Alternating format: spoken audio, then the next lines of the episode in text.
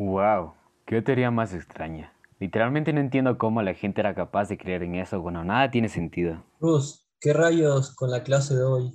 No tengo idea de nada. De hecho, a mí me pareció que la teoría era muy acertada, o bueno, al menos para ese tiempo, en donde todo era pensamiento y nada tenía sentido.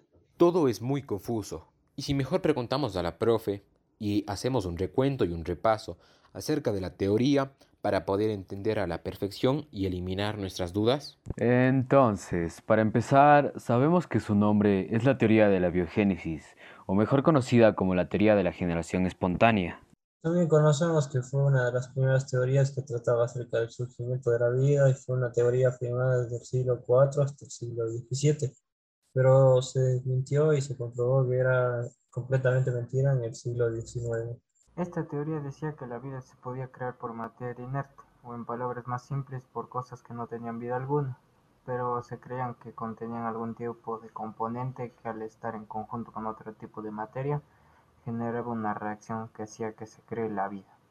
Su principal promotor fue Aristóteles y fue apoyada por otros pensantes como Isaac Newton, pero luego las posturas de la abiogénesis y la biogénesis se enfrentaron y empezó la batalla, creando un montón de experimentos para probar la veracidad de sus teorías. Esta teoría fue tachada como falsa tiempo después gracias a distintos experimentos que tratan de desmentir esta teoría, como por ejemplo la del médico italiano Francesco Redi, quien elaboró un experimento el cual consiste en colocar dos trozos de carne en descomposición en frascos diferentes, uno totalmente descubierto y otro que debería estar cubierto, impidiendo la entrada de aire fresco, esto para evitar el contacto con las moscas y no lograr que éstas depositaran sus huevos. Ah, sí he escuchado acerca de ese experimento. Al cabo de un tiempo aparecieron las larvas en la carne del frasco descubierto, pero en el frasco que estaba cubierto no apareció nada. Entonces, hecho a tierra la teoría de la biogénesis, ya que no se produjo la generación de vida simple en el trozo de carne cubierto.